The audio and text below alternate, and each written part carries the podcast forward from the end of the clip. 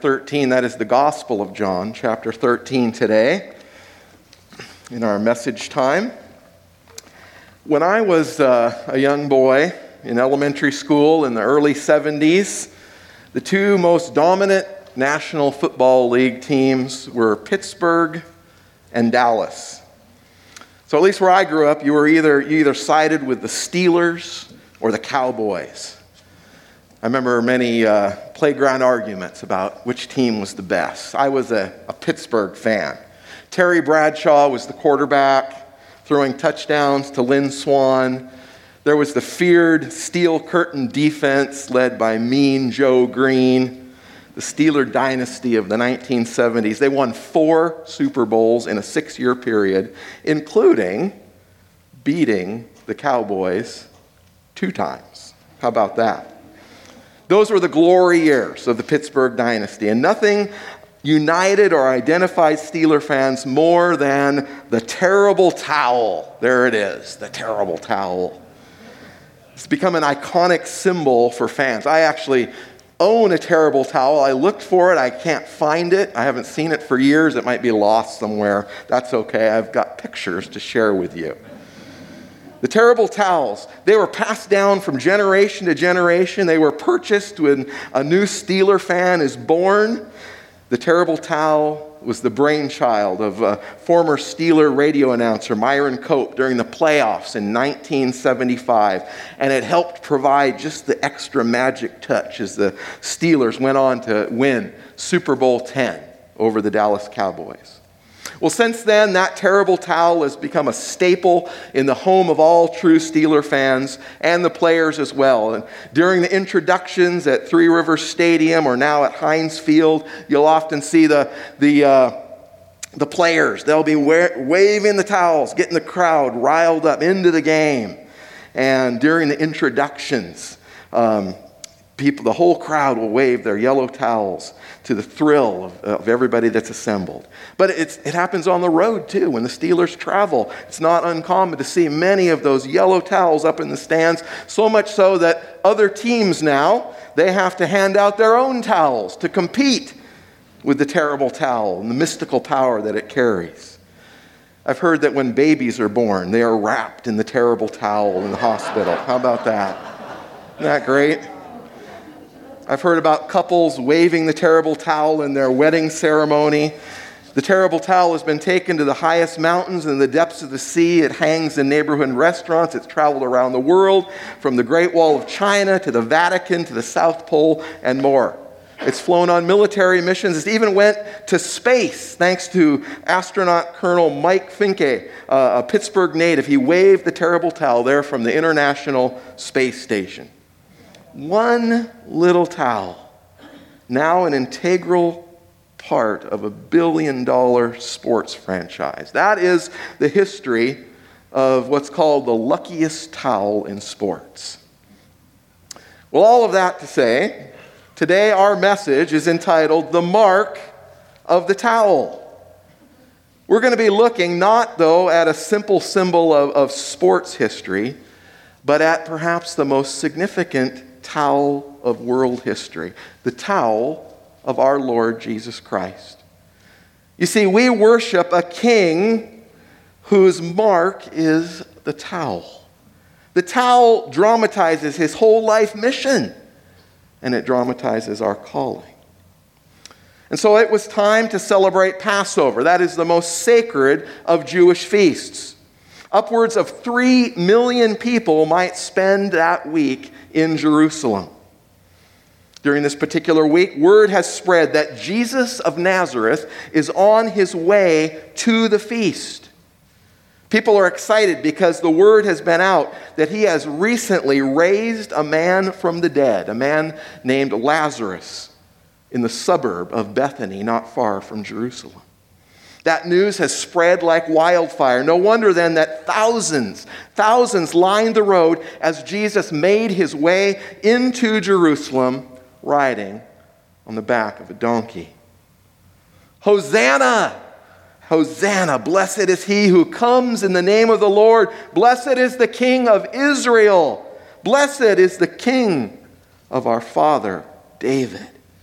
The crowds cried those phrases out. And it's important for us to remember what the crowds were affirming by those words and actions. Placing palm branches on the road before Jesus is reminiscent of welcoming a warrior king in the eve of his triumphant conquest of enemy foes. The shout, Blessed is he who comes in the name of the Lord, that's pulled right out of Psalm 118.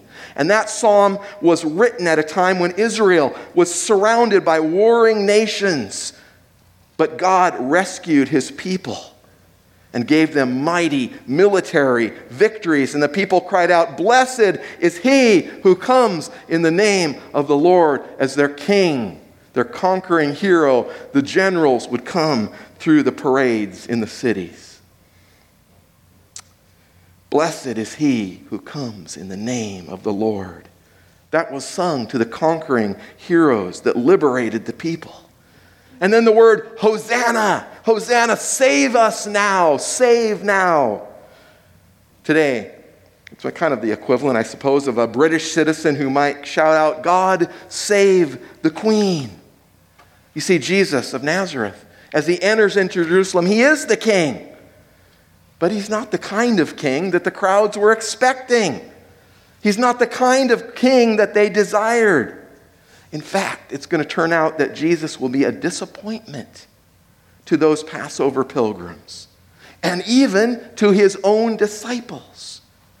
But in doing so, he fulfilled their and our greatest need.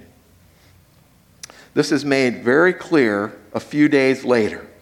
Jesus and his disciples, his closest friends, have gathered to observe the Passover meal. Now, since the streets of the roads in Palestine were made of just plain dirt, in the very dry weather, there, there was inches deep in, in dust as people walked through the street. Or if it had rained recently, they were walking through the mud. And the shoes of that day were very simple just a, a flat sole held on by a few straps of leather. Every walk in the street soiled the feet. Just inside the doorway of most homes would sit a basin of water with a towel. And often it was the job of the household servant to greet visitors and to wash their feet. Well, on that evening, when Jesus gathered his disciples for a private meal, there was no household servant, and no one had thought to carry out this menial task of foot washing. You see, the disciples were thinking about the kingdom of God. The events of the triumphal entry had set their imaginations on fire with dreams of thrones and power and glory. Luke even tells us in his gospel that that very evening, around the Passover meal table, the disciples were engaged in an argument as to which of them would be the greatest in the kingdom that Jesus was inaugurating. But no one, no one bothered to assume the role of servant and carry out the courtesy of foot washing. From our text today, from the Gospel of John in chapter 13, I'm going to begin reading in verse 1. Now, before the feast of the Passover, Jesus, knowing that his hour had come, that he would depart from the world to the Father, having loved his own who were in the world, he loved them to the end. And during supper, the devil, having already put in the heart of Judas Iscariot, the son of Simon, to betray him, Jesus, Jesus, knowing that the Father had handed all things over to him, and that he had come forth from God and was going back to God. He got up from the supper, laid down his outer garments aside, and he took a towel and he tied it around himself. And then he poured water into a basin. And he began washing the disciples' feet and wiping them with the towel which he had tied around himself. And so he came to Peter, Simon Peter. And Peter said to him, Lord, you are washing my feet? Jesus answered and said to him, What I am doing, you do not realize right now, but you will understand later. And Peter said to Jesus, Never shall you wash my feet. And Jesus answered him, If I do not wash you, you have no place with me. Jesus is the King. He is the King of kings. And here he is washing the dirty feet of his disciples and drying them with a towel. Here is the king whose scepter, his symbol, his mark of authority and power is not a sword, it is a towel. This morning, at least four truths I see in this passage by Jesus' use of the towel. And so let's consider them together. The first is that the towel dramatizes the whole of the king's life and purpose. The towel is a mark of the king's career. You see, washing the disciples' feet is no isolated event. What Jesus did that night in the upper room vividly portrays the whole journey he made from the Father into the world and back to the Father. John says that Jesus rose from supper just as he had risen from his eternal throne. And then Jesus laid aside his garments, just as he had laid aside his glory in heaven. Just as he had chosen to lay aside his privileges as the Son of God. And Jesus then wrapped that towel around himself, just as he wrapped himself in our humanity. And then Jesus washed the feet of his disciples, performing the most menial act of service, just as the very next day he would die a degrading death, one of a common criminal. And when Jesus had finished washing their feet, John says that Jesus took up his garments and returned to his place of honor just as a few days later, he would cry from the cross, It is finished. And then he would be taken up from the grave and seated again next to the Father in heaven. And so Jesus uses the towel to illustrate his whole life, his whole career, his whole purpose. A few decades later, the early church would sing a hymn together. Paul records it for us in Philippians chapter 2, beginning in verse 5. I, I read, Who being in the very nature God, did not consider equality with God something to be grasped, but made himself nothing, taking the very nature of a servant, being made in human likeness and being found in appearance as a man, he humbled himself and became obedient to death, even death on a cross. Therefore, God exalted him to the highest place and gave him the name that is above every name. That at the name of Jesus, every knee should bow in heaven and on earth and under the earth, and every tongue confess that Jesus Christ is Lord. Amen. I don't know the tune that went with that song, but those are powerful words, aren't they? In the room that night, the eternal Son of God, the King of all creation, stripped off his garments and got on his knees to wash the dirt from the feet of men who should have been serving him. But that act was nothing new because it symbolizes everything about his career and his purpose in this world. Well, that brings us then to the second truth that we might find by Jesus' use of the towel. And that is that the towel marks the king's own concept of royalty. Jesus had his own concept of royalty. From our human perspective, washing feet is certainly beneath the dignity of the King of Kings. Peter is horrified by Jesus' actions. We read in verse 8, You will never wash my feet, Lord. The words have kind of the same tone as Peter's earlier protest at Caesarea Philippi when Jesus declared, I must go to Jerusalem and die. And Peter exclaimed, God forbid it, Lord. This should never happen to you. And you know what Jesus answered? Do you remember?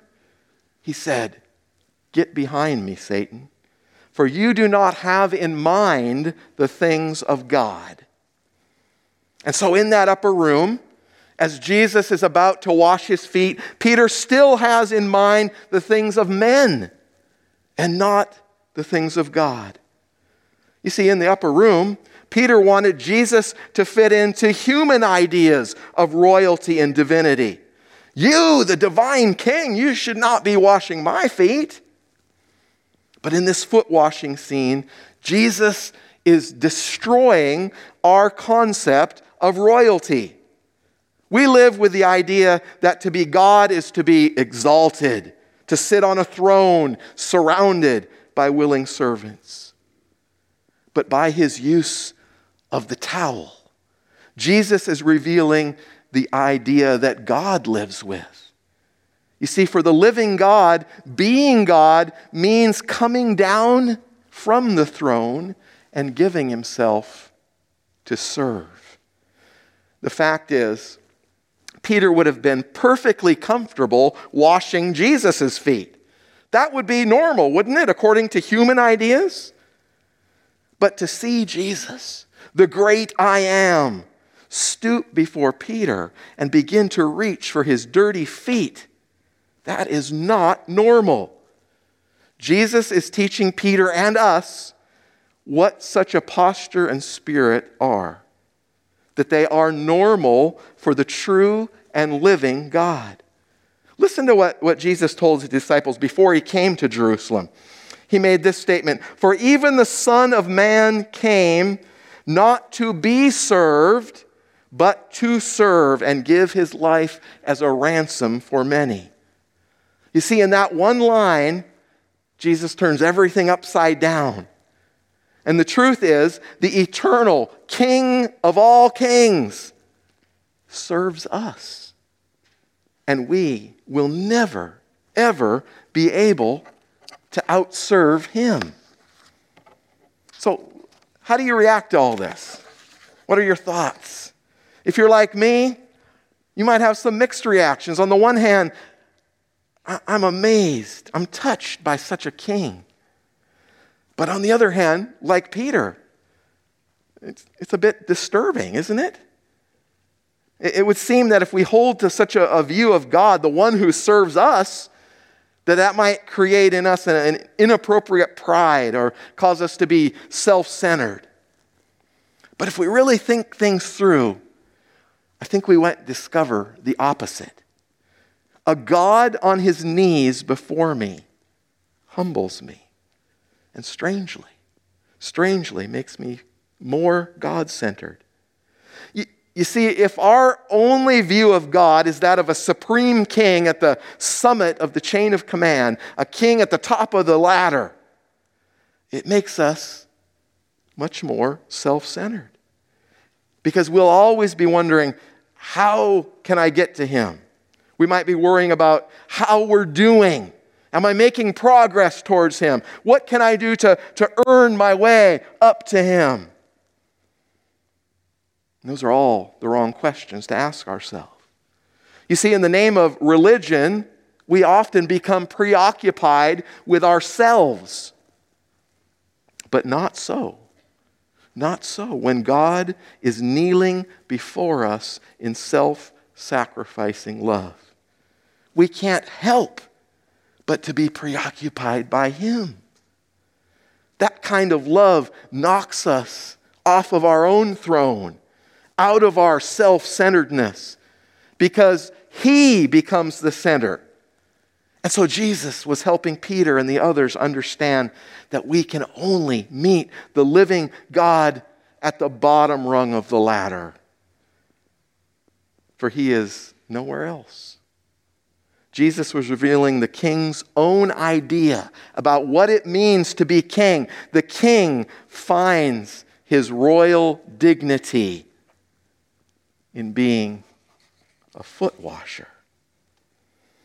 Well, that leads then to the third truth taught by Jesus' use of the towel that night. And that is that the towel points to the king's greatest action on behalf of his subjects. Jesus' use of the towel that night points to the cross. The towel is a mark of the king's death. Jesus, John tells us that Jesus' hour had come. His hour had come. John also mentions Judas's betrayal of Jesus. I think he does that so that we will connect this foot washing event with the crucifixion. John uses two words to describe Jesus' action lay down or lay aside and take up. Those two words, those phrases, are used earlier in John's gospel to refer to the impending death of Jesus. In John chapter 10, Jesus says, I lay down my life that I may take it up again. No one has taken it from me. I lay it down on my own initiative. I have authority to lay it down, and I have authority to take it up again. So, all of this connects for John the foot washing to the death of our Lord. And this helps us, I think, understand the interaction between Jesus and Peter. When Peter says, Lord, you, you should never wash my feet. And then Jesus says, Then you'll have no part in me, Peter. It's as if, it's as if, it is, is as if he is saying to Peter, Peter, if you don't let me be who I am, if you don't let me stoop down and act on your behalf to cleanse you, then you'll have no fellowship with me. And you cannot enter the kingdom, Peter. Something needs to be done to you, and unless I do it, you have no part with me. And of course, we understand then that the something that Jesus must do is the cross. Only the ultimate act of service, only the ultimate stooping down can cleanse us from sin. Unless the Son of God lays down his life, we remain in the dirt of sin and shame. Now, Peter seems to understand this at least, at least a little bit.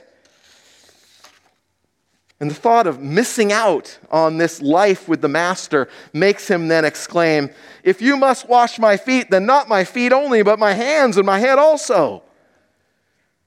Give me it all, Lord. And so Jesus has to clarify the point. And he says to, to Peter, A person who has had a bath needs only to wash his feet for his whole body is clean. What does Jesus mean by that? Well, before attending a banquet, people in the first century would take a bath at home. And then traveling through those dusty roads to the banquet location meant that the person's only need would be then to have their feet washed.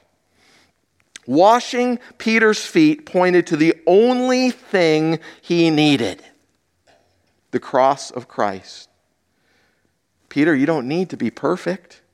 You only need me to wash your feet, to lay down my life for you. My death for you is all you need to enter my kingdom. You see, by his death, we are cleansed, we are washed, we are made worthy to enter into the banquet of the king. And so, the towel points to the fundamental act of the king on behalf of his subjects, his sacrificial death. Well, this leads us then to the final point a fourth truth taught by Jesus' use of the towel. It's the truth that you were probably ready for when I first read the text. The towel now distinguishes those who have allowed the king to serve them.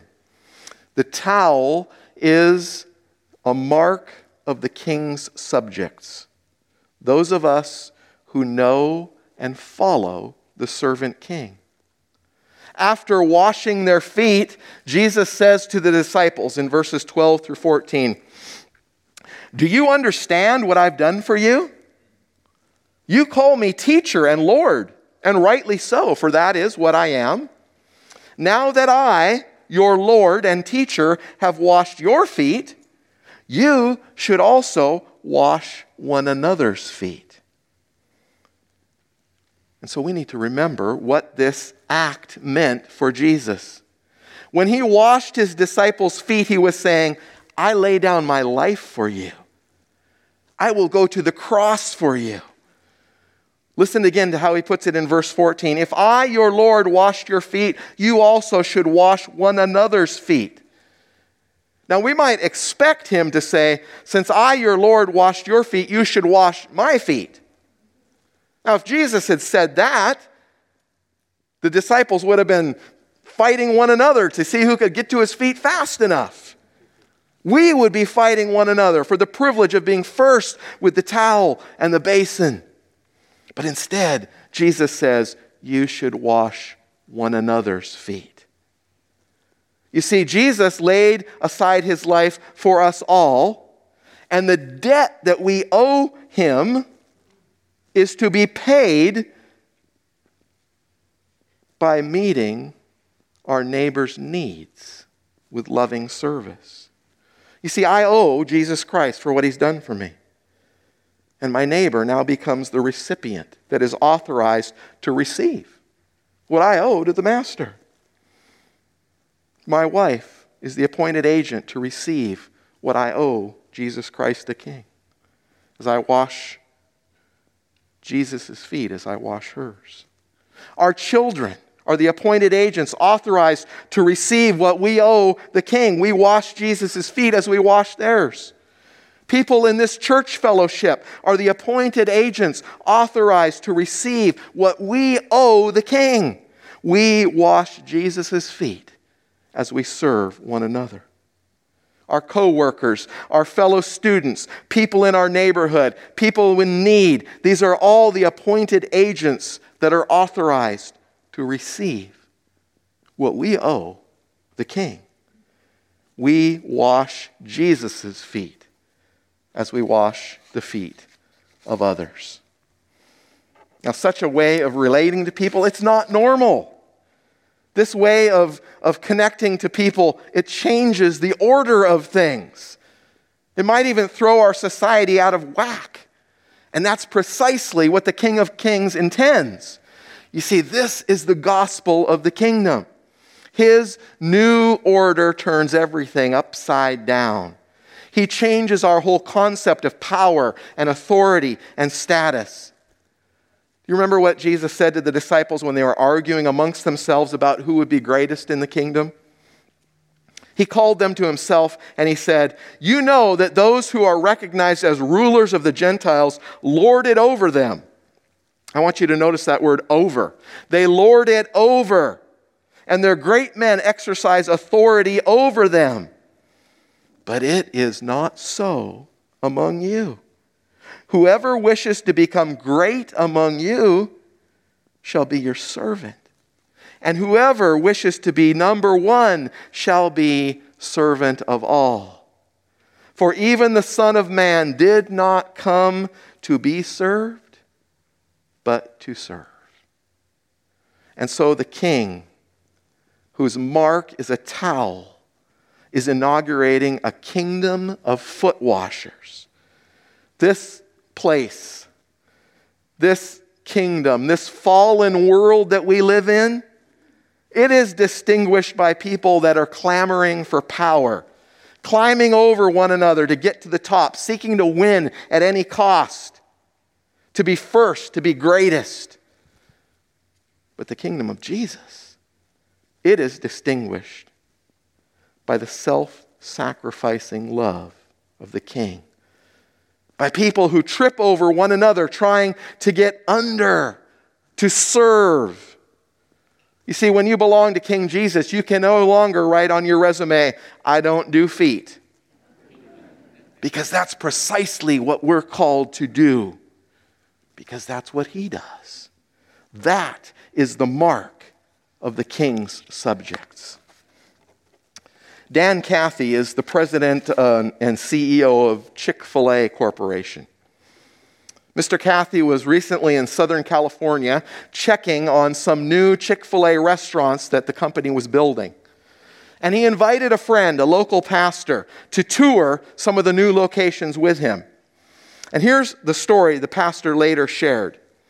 He said, We were looking at a building site and while we were there, we were hungry, and so we went next door to Taco Bell. We'd been out on construction sites and our hands were all sweaty and dirty, and so we went into the restroom at Taco Bell and washed our hands.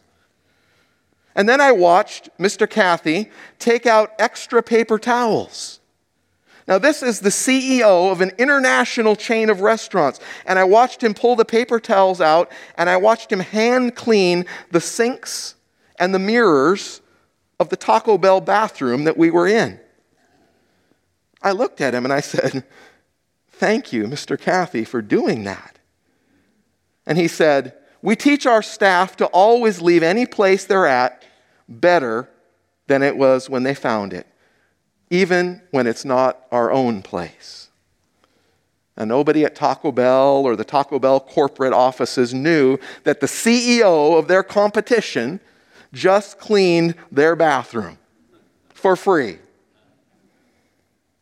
You see, folks, we worship and follow a king whose mark is the towel. Not a terrible towel, but a towel of humility, a towel of service, a towel of glory, and a towel of honor. The towel dramatizes the whole career of Jesus. It reveals the true nature of royalty. It points to his sacrificial death on behalf of any who would come to follow him. And the towel now marks those who have allowed him to serve them. And when I'm unable or unwilling to take up the towel, it means that it's time to let the king wash my feet again. It's time once again to stop and let the King love me with his self sacrificing love. You see, because for the degree that we humble ourselves before him and allow him to serve us, to that degree, we experience the real liberty of the kingdom of God. Let's pray together.